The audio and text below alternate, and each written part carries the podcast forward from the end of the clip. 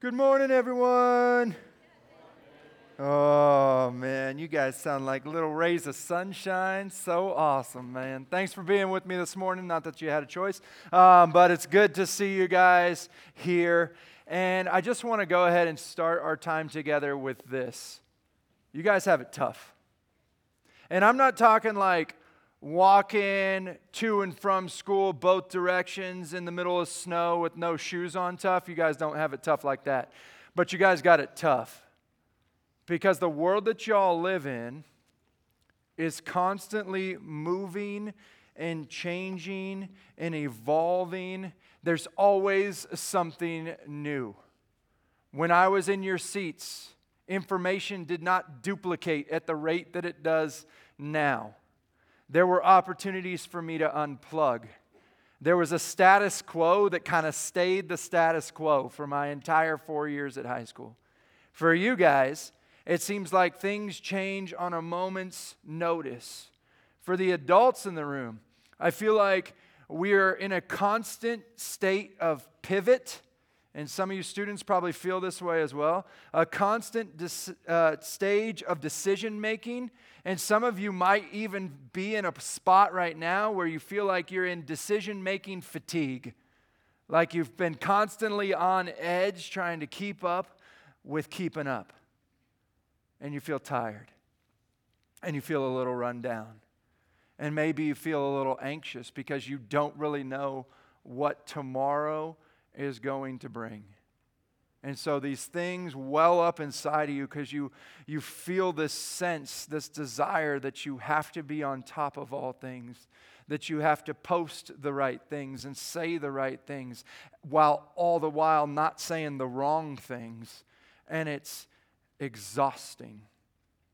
And I don't need you to agree with me. I don't need you to raise your hand because I think I'd be willing to bet in some way, shape, or form, every single one of you feels this pressure to a certain extent because of the reality of the world that we live in. This morning, I want to talk about a God who walks alongside us if we allow Him to walk alongside us in this world of uncertainty. I told you guys that this place, I love it a whole bunch. This is, this is like my Disneyland up here every chance I get, man, I want to make it a way for me to come up here. I love the woods. I love what God does in and through the ministry of Hume, changing people's lives and changing their eternities and changing their realities as they get separated from a world that's barking for their attention to interact with a God that's wanting to speak to them through a whisper up here in the mountains. That's awesome. It's beautiful. I was up here in June of 2020, and Hume in, in, at June of 2020 was, was different than any Hume Lake experience I've ever had because there were no campers. It was like eerie for my wife and I to walk the main drag here right by the general store and there not be a thousand campers, you know, half wearing one color, half wearing the other color, like an angry flash mob snapping at each other, ready for recreation. It was weird for that not to exist. And we walked the street and we were like, where is everybody? Right? We came for my wife's birthday with our two boys, and we came for just one night. And I really wanted to make the most of it. And so, what do I do as dad? I look for memorable moments with my sons. I love trying to have these intentional investment moments with my kids that create these experiences that we can look back on, that our relationship can grow through, uh, and that, that, you know, when they're adults sitting wherever they're going to be sitting in their 30s, they look back and you go, you know what, dad wasn't all that bad. He did this and he did that. And I knew that he loved me because we did these things together and he said these things. And when I fell, he was there, and so on and so forth. I love having those moments with my boys. And so I'm sitting here, June 22nd, 2020, up here at Hume Lake, and I'm like, I'm going to create some experiences with my kids. And one of my favorite things to do with them uh, is fish. I love to fish with my boys. And I had never gone fishing with Cannon. Cannon was two. He's about to turn three in August. Now he's four. It's crazy. Uh, but he was two years old. And, and, and Hulk Baby was in full flex, man. He is a mile a minute and he's fearless. Absolutely 100% fearless with an iron will. There is no stopping this child. And that causes fear to kind of well up in mom and dad, especially mom, because she doesn't know how to speak that language. Me, I get on his level a little bit. But I'm like, we're going to go fishing, guys. We're going to do this thing. So we go over to the Meadow Ranch Pond. How many of y'all been to Meadow Ranch Pond where the blob's at? Okay, I'm trying to create a picture for you guys. So that dock that's on the back side of the blob that's kind of like not really around anything, that's our fishing spot. So we start tossing lines in the water. I've got Cannon's pole. He's two years old. He doesn't know what to do. And Gunner's got his line in the water, and we're fishing. And Cannon gets a little boop, little nibble. Another little nibble. My little two year old's like this. He's like watching the line move. He's like, Dad. I'm like, yeah, yeah, yeah. I, I half think that he's going to dive in the water and try and like bite the fish. But I'm like, just wait, just wait. And we start reeling, we start reeling, we start reeling. And the dude caught his first fish. I knew it was hooked, so I handed it to him so that he could have the joy of reeling in his first catch of a fish. Yeah, man stuff, right? And so he reels in this fish, and it's a whopper. It is this big. Y'all, y'all got fishing stories like that? I caught one this big, guys. It was like this. All right, it was a tiny little bluegill. And uh, he catches it, and he is so excited. But Cannon, my fearless child, who's not afraid of anything, all of a sudden I, I take the pole from him, and this fish is flapping around on the line, tiny little fish. And I see this fear come into his eyes. And I'm like, what is that? That doesn't belong in you. What? And I start, I start to see my two year old back away from the fish, back away from the fish. And I'm like, what is happening? And I look at my wife and I'm like, hey, Shay, Shay, get a picture. You know, daddy, daddy, son, fishy time. Come on, this is awesome. We got to document this thing. Put this on Instagram, right? This is a capturable moment. And so I try and get closer to my little buddy, and, and, and he keeps backing away. And come, come here, Cannon, come here. And I keep moving the fish. It's still just dangling there. He's probably thinking, put me back in the water, dude. And, and Cannon keeps backing up. And I'm like, Bud, Bud, come here. Come here, come here. And he keeps backing away, backing away, backing away. You know what happens when you go fishing on a dock and you keep backing away? Eventually you run out of dock, right? And so I'm backing, or I'm coming up to my kid. I want, you know, father son fish picture. And he wants no part of fishy. And he keeps backing up, backing up, backing up, backing. And then eventually he steps off of the dock. My little two year old, his foot falls off of the dock. His body then slams into the dock and he bloop right into the water. And I do this. You're going to think I'm a really good parent in this moment. I run up to the front of the dock and I do this.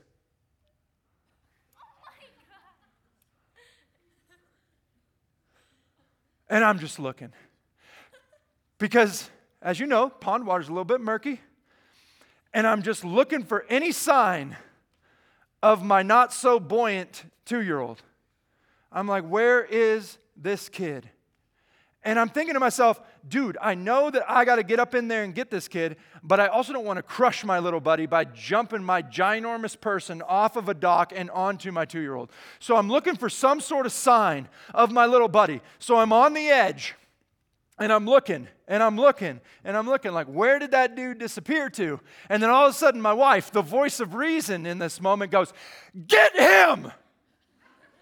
And I'm like, Okay, yes, ma'am. And I just, you know, I've got shoes on, wallet in my back pocket, cell phone. I just leap into the water. And as I'm flying through the air, my heroic leap into the water, Lord, please don't let me crush my two year old. I fly into the water. As I'm hovering above it, I see the bottom of his tiny little Nike shoe. It was neon green, and that was all I could see underneath the water is his little Nike shoe floating there.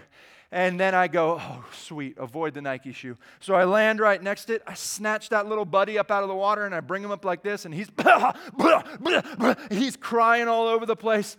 And I hand him up to my wife, who has this look on her face at me, not him, of how dare you, my baby. And so she, she has no words for me, and I'm in the water just head low, like that is not my best dad moment. That is going to create some memories, not they're going to be memories I'm going to have to pay a professional for later. And so my wife has him in this blanket thing, and she's letting him cough it all out. And I'm just in the water, like, Oh man, please don't hate me for the rest of your life. And she goes, How are you, Cannon? Are you okay? Are you okay? And Cannon, in his little two year old face, looks at her and goes, Daddy saved me. And I'm like, Yes, hallelujah. Oh, please remember that for your entire life. Daddy saved me. And I was like, oh. Yay!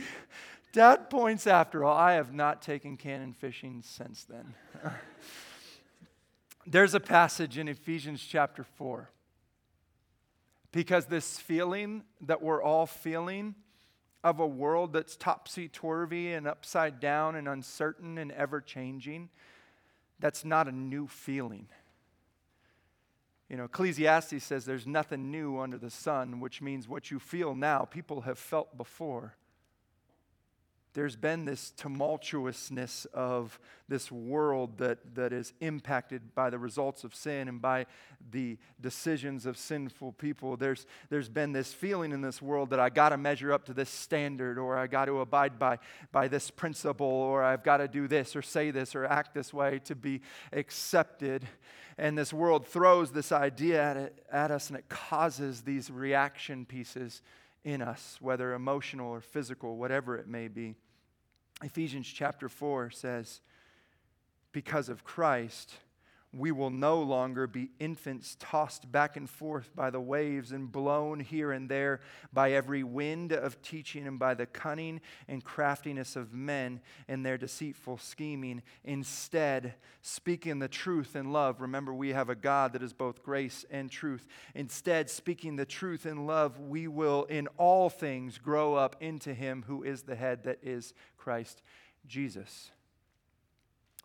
This feeling of, of being an infant tossed back and forth is not new to us, it's familiar to us, but it's existed. And what our hearts cry has always been and will always be, and what I believe is today, is to know that we have a God that we can look at and go, Daddy saved me. Not just from one instance in my life, but in every single day of my life. See, it's really important that we understand that God speaks. God speaks in the midst of uncertainty. He speaks in the midst of an ever changing world. Now, He may never come to you and go, Kevin, I want you to buy Cool Ranch Doritos today. No, he's not going to do that. But he speaks through things. Oftentimes in my life, he speaks through community. I'll be praying and I'll say, God, I need you to show up for me in this way. And lo and behold, that very day, someone that I do life with that knows me backwards and forwards, knows my successes and knows my failures, is able to speak into my life because the Holy Spirit spoke into theirs. He works through this thing called the church, and He's doing just as He has always done, no matter what condition the world is in today. Look, His heart for you and for I has not changed. He has a good and perfect will for each in every single one of us. And so this morning, I want to look at that. I want to look at his will for us. Remember, last night we talked about how Christianity is different from any other religion that we experience. Every other religion is what do I have to do to earn my way to God? What do I have to do to get to God? While Christianity is this is what God has done to get to us. God has a will for us. When we accept Jesus, when we say yes to Jesus, when we are made new by his righteousness, when we are sealed with the Holy Spirit, which, if you've ever given any thought to that, that is something that will forever boggle my mind. Jesus says, Look, being with me is good, but when I leave, there will be something far greater. To sum that up, he says, Look, God with you is good. God in you is better. And when you say yes to Jesus, you're promised that the Holy Spirit would indwell you. God gives His Spirit and places it in you so that He can explain to you through His Word and through prayer and time alone with Him exactly how valuable you are to Him, how much He loves you, and really what His will is for you as you walk around in this ever changing environment that we know as the world. The first thing that God has for us, that He wills for us, is that we would know Him. It's really hard to have a relationship with someone that you do not know, right? Can we agree on that? It's hard to have a relationship with someone that you do not know. How many of you guys got a cell phone? Okay, everybody's like, yeah. All right, cool. How many of you guys get calls about your auto warranty? Okay, right? So, when you get that cell phone call, m- more often than not, mine comes through and it says something to the effect of this could be a phony call, right? This could be someone trying to sell you something. This could be some sort of fraudulent thing. It gives us a warning on our cell phone. You're tracking with me? You guys get those warnings? I love answering those phone calls. Now, me and the other person on the other line, we have no form of relationship whatsoever. They go, they don't even know my name, but yet somehow they know my auto warranty is about to expire. It's incredible. They're really good what they, at what they do. And so we have no form of relationship whatsoever. I answer the call, hello. Who's this? You're supposed to know because apparently my auto warranty is about to expire. They have got nothing. It's a straight cold call. But when I look at my cell phone and I see Wifey Haas on the other side of the phone, by the way, that's what Shayna Louise Hassenfuss is in my phone as, Wifey Haas, but Siri pronounces it Wiffy Haas. I think that's fun. Wifey Haas, when I see that she's on the other end of the line, we never start the conversation with, who is this? It's always like, hey, what's up, girl? How you doing? If you've ever been around me when I answer the phone, that's literally 99.9% of the time how I answer the phone. What's up, girl? How's it going? I already know how it's going. She's going to tell me how exhausting Canon is, and, and she's going to tell me that, that Gunner's succeeding in school, and she's going to ask me what's for dinner because um, she wants my input on that because we both have dietary restrictions. And then I'm going to go, and then she's going to ask me what time I'm going to be home. And I'm going to say, hey, I love you, and she's going to say, I love you too. And then we're going to hang up the phone, and I'm going to get home whenever I do. See, we have a relationship. I already know before I even answer the phone the types of things that we're going to talk about. Some of us are sitting here in this world that we do not understand, going, Oh, God, where are you? God, where are you? And my question back to you to really wrestle with in your mind is Are you invested in that relationship? See, it's God's will that we know Him. It's not God's will for us to just call upon Him when things get tough. It's not God's will for, for you to have the type of interaction with Him like I have with the random dude on my cell phone that tells me that my auto warranty is about to expire. That's not what He wants from us. He wants a relationship where, yeah, He is investing in, in speaking into our lives and walking through the good, the bad, the ugly, but where we're also intentionally seeking after Him so that we can learn to discern His voice, so that we can learn to operate throughout this world, so that we're no longer infants being tossed back and forth by all the things that this world would choose to throw at us, but we can weigh through those things because we know His voice. We're able to discern what is good and what is not good, what is holy and what is worldly because we know him. John 6 40 says, For my Father's will is that everyone who looks to the Son and believes in him shall have eternal life, and I will raise them up in the last day. That is his will. He wants us all. I love that. It's not, oh, that, that some would do that. No, the will of the Father is that everyone would know the Son. They would look upon the Son. They would recognize Jesus not as some good teacher, not as some good rabbi, but as the vis- visual representation of an invisible God so that they could know God's character, so that they could know God's heart. It's his desire that everyone would know him and call upon him and look to him and believe in him. And if they do, they receive eternal life. Everyone, all inclusive statement. Look, my sons, they know me and I know them. I know that at 5:30 in the morning, every morning, without fail, Canon Hans Hassenfuss will be awake. And he will call out over the monitor, Dad!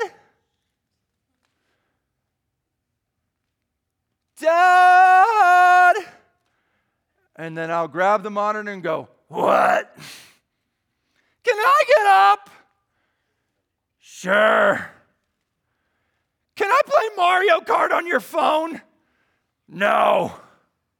Oh. Come in here and snuggle me. Okay. And then I hear his little feet running down the hallway, and my double doors slam open, and there he is in all of his glory. Belly hanging out, Paw Patrol undies on.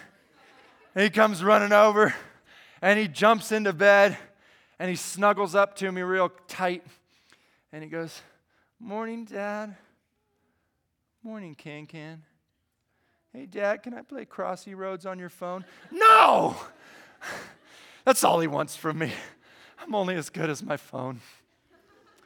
Look, I know that at the end of every school day, I'm going to pick up Gunner Trey Hassenfuss from the same tree that we tell him to stand under so I don't got to wait 45 minutes in the pickup line. Go stand under that tree, bud. I'll be there eventually. Sometimes he's really sweaty and pink by the time I get there because it's taken a while. And I know that when he gets in the car, I'm going to ask him how his day was, and he's going to say, Good. And I'm going to say, Got anything else for me, kid? Uh, and then he'll tell me about some scholastic achievement that he's done. He's really smart. He gets that from his mama. And then we're going to talk about things. And uh, we're going to talk all the way home. And he knows that every single day I'm going to ask him who the homies are. That's my question every day. Hey, Gunner, who the homies? And he's like, Dad, come on, who the homies? Because I want to know who his friends are. I want to know who's hanging out. I want to know if there's any weird quirks that he's picking up that it's going to come from one of these three people because those are the homies, right? All right, Mason, Bryson. Apparently, my friend only make or my son only makes friends with people with son at the end of their name, right?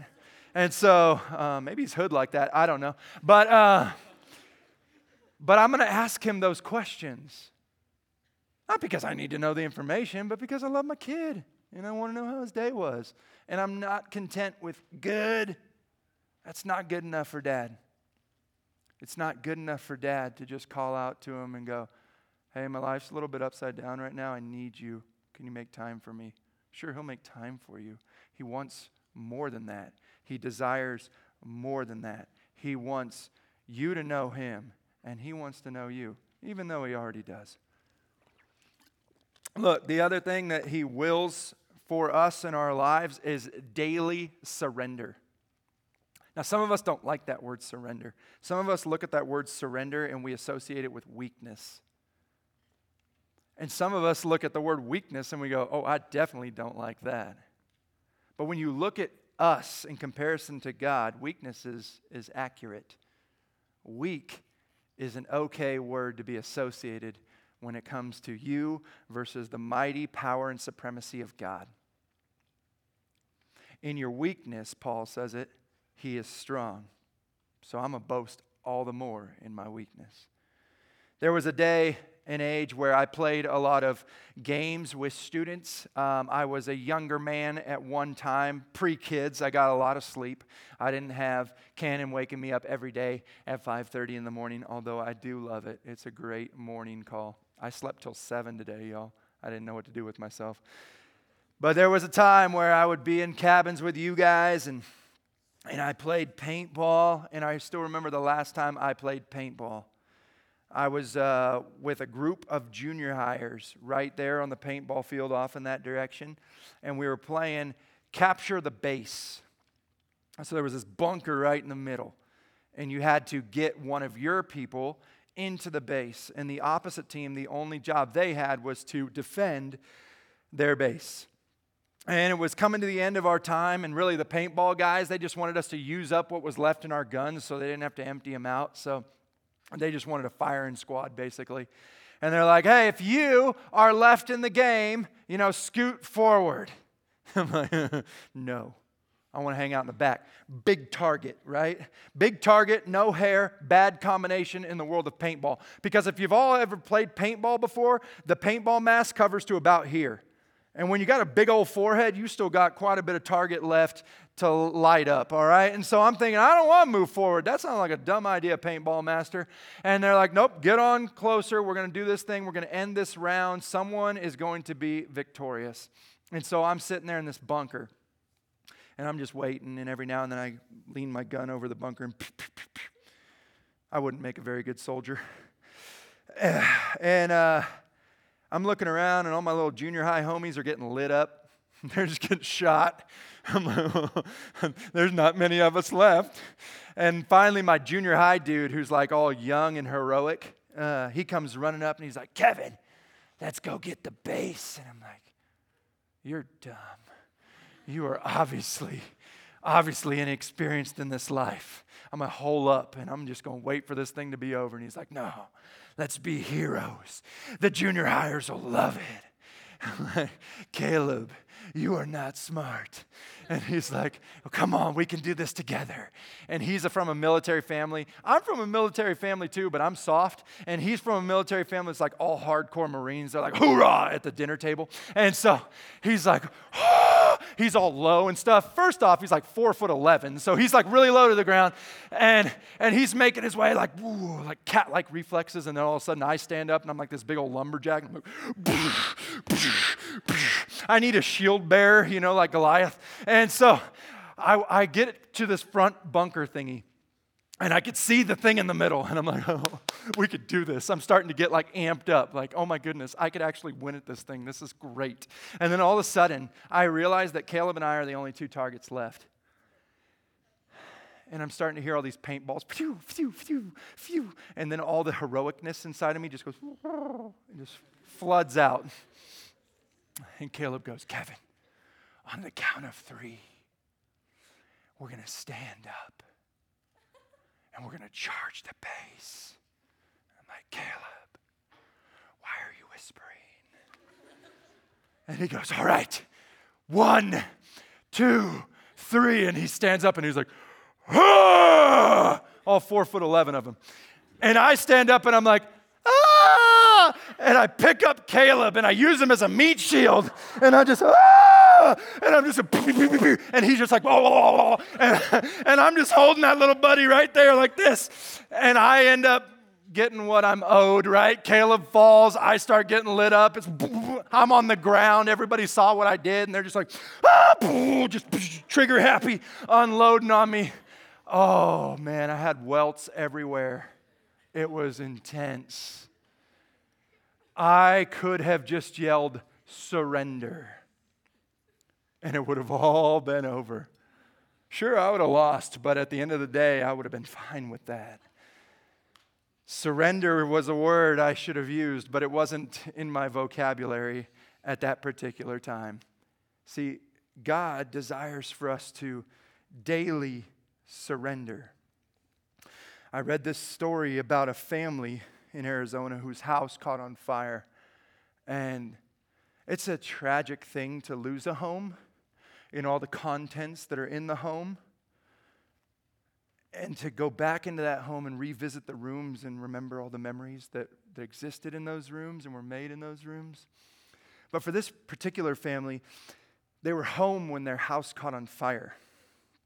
They had three kids. Their youngest was four. And most of the homes, for whatever reason in Arizona, are two stories. I don't get that because heat rises and there's a lot of it in Arizona. And this family uh, starts to s- smell smoke. It's, it's in the, the middle of the night. And they all run downstairs to see what's going on. And and they, they get a head count and they, they grab pets and they, they run outside of the house and it's, it's the, the fire now is hot and it's big and it's smoky and, and the, the dad doesn't get an accurate head count it's almost like a home alone effect where he counts some neighbor kid that just happens to be there instead of kevin kevin right and so they get outside and they, they look around and they've got their bunny and they've got their fish tank and they've got two out of three kids, and the one they're missing is the four year old. And all of a sudden, the dad's heart sinks to the floor.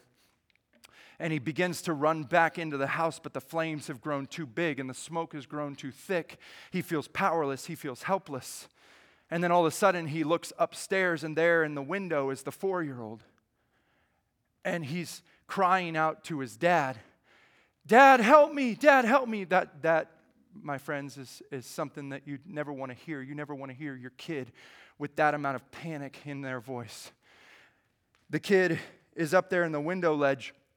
He's got his window open and he's still got the screen intact. And his dad yells at him and he goes, Son, punch out the screen and jump. And the kid, in his four year old infinite wisdom, goes, But dad, I can't see you. Dad, I can't see you. The smoke is too thick. Dad, I can't see you. And the dad responds with, That's okay. I can see you. See, oftentimes in this world, we live in a response of God, where are you? I can't see you. But, friends, it's important that we never lose the understanding that no matter what's going on in the world around us, our Father is yelling back at us, That's okay.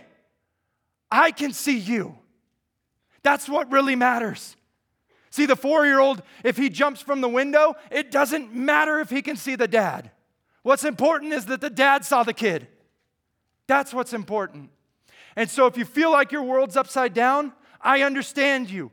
That's a terrifying feeling. But also understand that in the midst of your turmoil, in the midst of your anxiety, in the midst of your hardship, you don't go it alone. You have a dad that's crying out to you constantly Kid, I see you. Just trust me. Surrender. Give it all to me. Trust me in the process. See, Romans 12, 1 and 2. Therefore, I urge you, brothers and sisters, in view of God's mercy, to offer your bodies as a living sacrifice, holy and pleasing to God. This is your true and proper worship. Verse 2 do not conform to the pattern of this world, but be transformed by the renewing of your mind. Then you will be able to test and approve what God's will is, his good, pleasing, and perfect will. That word, therefore, oh, I love it. What is the therefore, therefore? The therefore is there because of Romans 1 through 11, where it talks about this God that covers us, that pays a debt that we couldn't pay ourselves. No matter who we are or what we've done or what's been do, done to us, He is calling out to us, no matter what your reality is, saying, God, or saying, Kid, I see you, even though you don't see me. What I need from you, kid, is to trust me. See, the gospel, it's called the good news. The good news for all people. News. When you hear news, it's up to you to accept it, to receive it, and to trust it. God gave his son to pay a price that you and I couldn't pay. Do you receive it? Do you accept it? Do you trust it? Do you understand that it's for you? That it's His will that you would know Him, that you would hear His voice in the darkness, that He is for you, and what He desires for you is to surrender. The next thing, his will for us, is that we give thanks always. Why? Because God loves you right where you're at, not where you think you should be. Oh, I love that. That is absolutely crazy to me. He loves you right where you are at, not where you think you should be. And I remember wrestling with feelings as a kid, inadequacies, thinking I don't measure up to be acceptable to God. I got to clean up this, I got to fix that, I got to arrange this in my life differently so that I can approach God and ask for forgiveness. That's foolishness. Toss it away. God loves you right where you are at, not where you think you should be. He recognizes that you don't have it all figured out. He's okay with that because He does. You don't have to see through the smoke. He sees you. Jump to Him. And in doing so, give thanks always because He's crazy about you. 1 Thessalonians 5 16 through 18 says, Rejoice always, pray continually, give thanks in all circumstances, for this is God's will for you in Christ Jesus. In this upside down world that y'all are living in, I challenge you guys to have a, a perspective of thankfulness, of gratefulness, instead of starting out each day or ending each day with a spirit of anxiousness. Reverse that. Think about all the ways that God has blessed you, all the things that He's done for you, all the things, whether they're simple day to days, like the fact that you actually woke up this morning. Give that back to God. Hey, God, thanks for another one. Help me live it for you and not for myself. That's an easy one. That's a home run. See, there's so much that we can be grateful for. So, back to my boys. How many of you guys watched Olympics?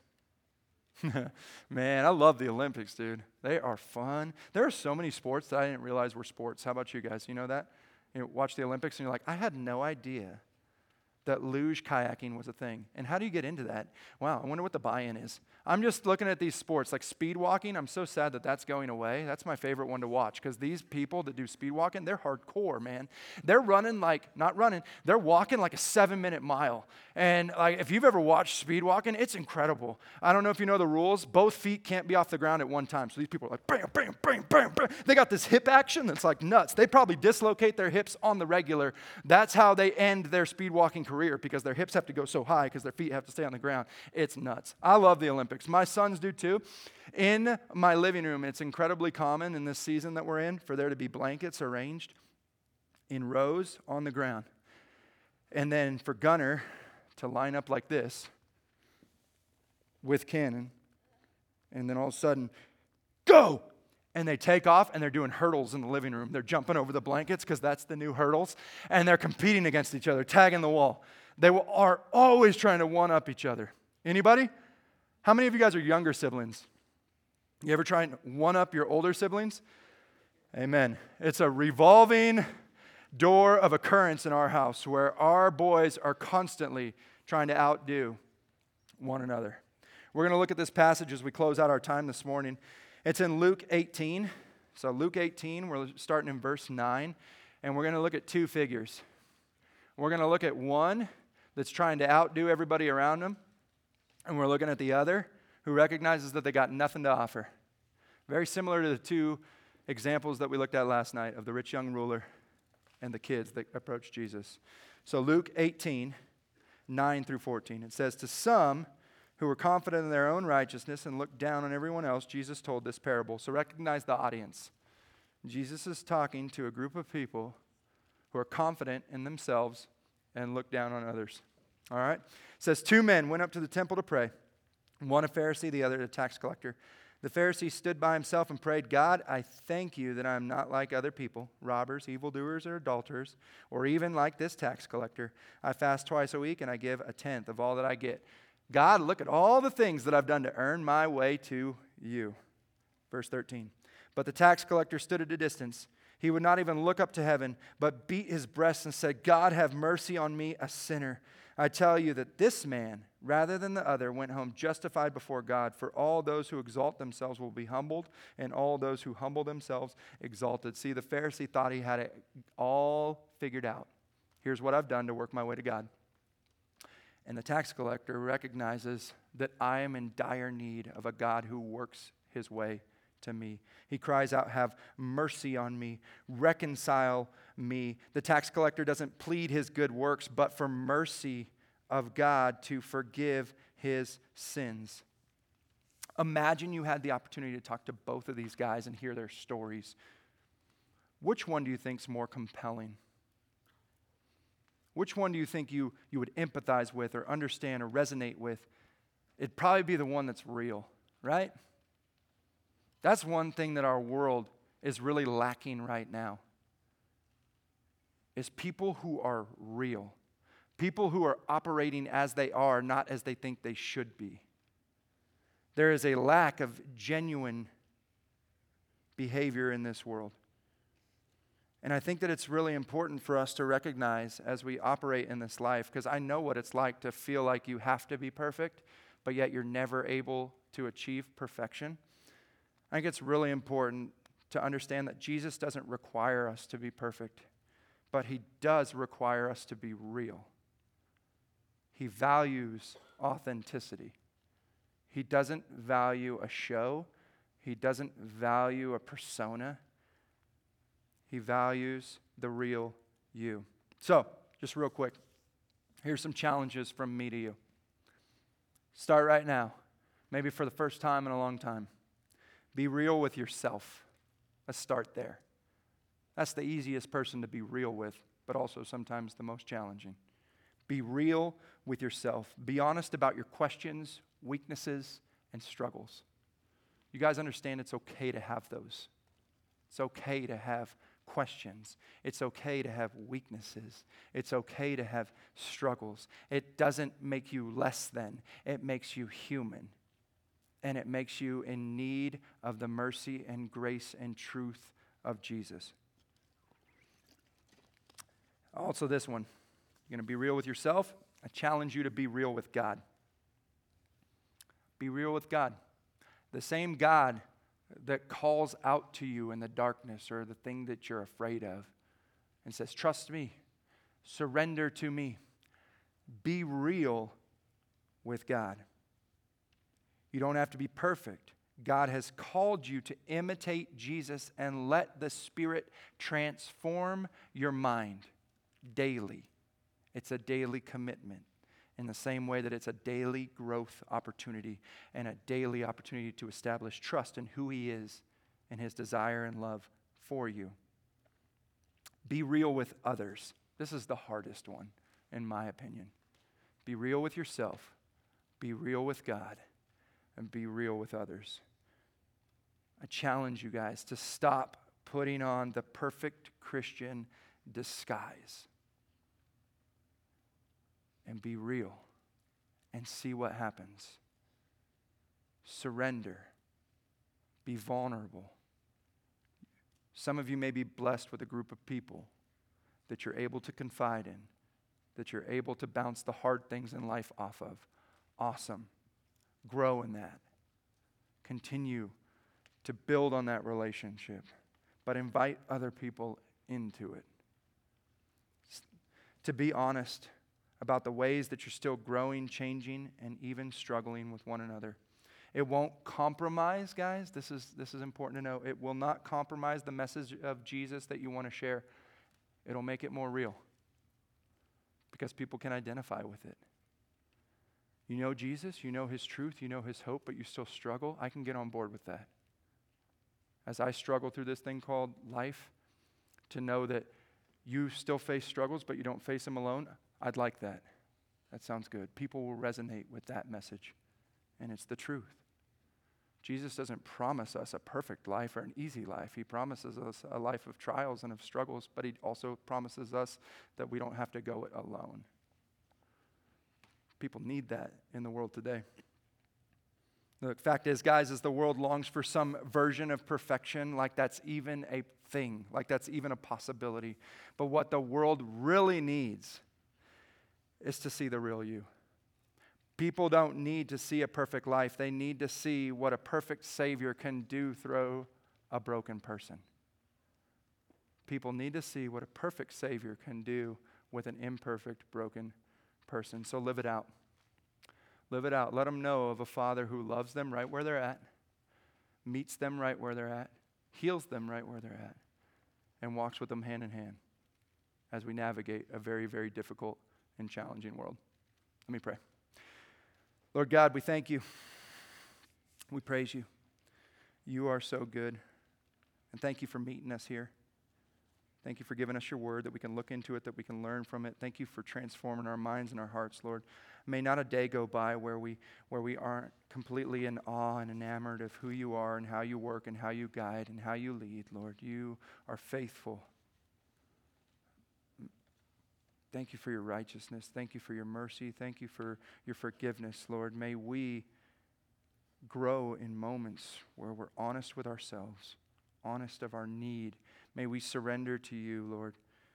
May we not need to know all the details of the plan, but understand that you are the perfect planner that holds all the details in your hand, Lord. Let us trust that.